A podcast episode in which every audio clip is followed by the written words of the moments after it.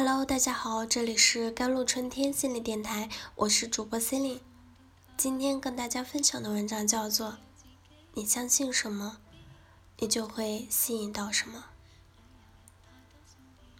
几年前，有个性格稳重、踏实上进的富二代追阿倩，我们几个姐妹羡慕，劝他如果心动，就快接受吧。这样品行端正的富二代实在是可遇不可求。阿倩却一直犹豫不决，愣是拖了富二代近半年未给明确的答复。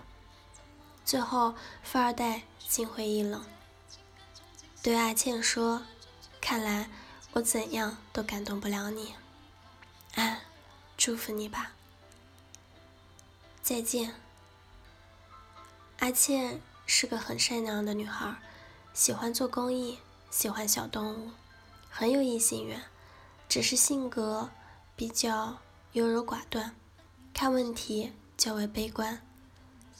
我们几个姐妹把她揪到咖啡馆，问道：“咋回事？那么好的一个人，你怎么就不喜欢呢？”阿倩哭着说：“怎么会不喜欢呢？”我特别喜欢他，但我不敢接受他呀，因为我在他面前太自卑，跟他在一起我会惶恐不安，会猜疑不断，所以我总想考验考验他对我的感情到底有多深。啊，没想到半年的考验，他都没能通过。后来。阿倩与富二代的故事就此终结。三年后，听说富二代结婚了，但阿倩依然单着。其实这期间，阿倩也谈了两场恋爱，但她在每场恋爱中都看不到希望，总是怀疑对方对自己的感情不够深，总是没有安全感。直到前段时间。三十二岁的阿倩说：“我再也不相信爱情了，也不想结婚了。”其实这世上有许多女子都是爱情里的悲情主义者，最典型的就是林黛玉。她愣是被自己的悲情主义给气死了。不过林黛玉太遥远，我们不探讨。在这里，我想说说电视剧里《我的前半生》里的唐晶。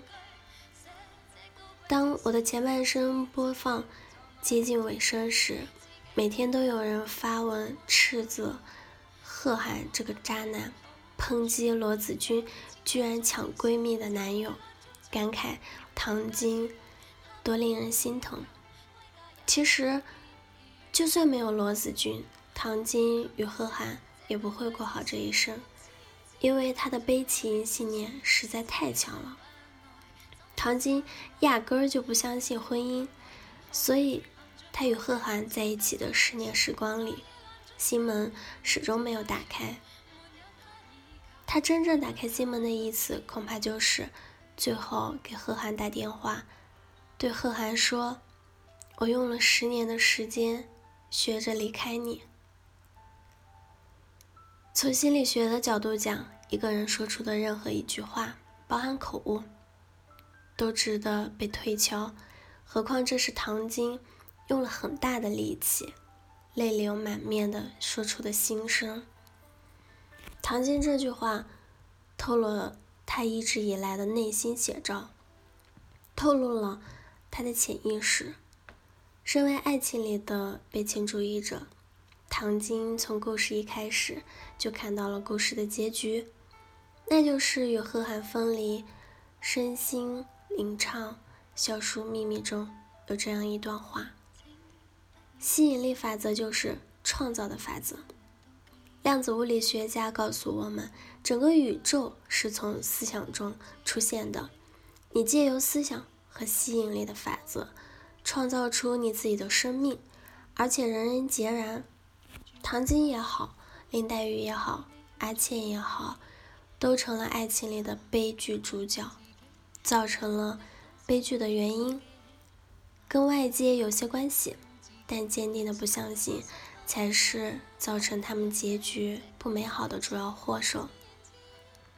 俗话说：“好事不出门，坏事传千里。”在这个互联网信息的爆炸的时代，悲情主义更容易被传播、被传染。就在前段时间，榆林的产妇跳楼自杀的事件一经传播，朋友圈里就一片的哀嚎。什么不但恐婚，还恐育了；什么女人嫁不好，连命都保不住；什么这个世界渣男横生。感觉太多女性朋友把这个悲惨的故事往自己身上联系。不做爱情里的悲情主义者，首先要学会客观的看待悲情故事，尤其不要把悲情故事往自己身上套。还是那句话，你相信什么，你就会吸引到什么。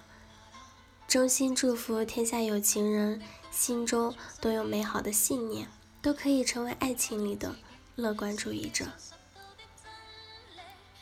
好了。以上就是今天的节目内容了。咨询请加微信公众号 “jlct 幺零零幺”或者添加我的手机微信号幺三八二二七幺八九九五。我是 c e l i n e 我们下期节目再见。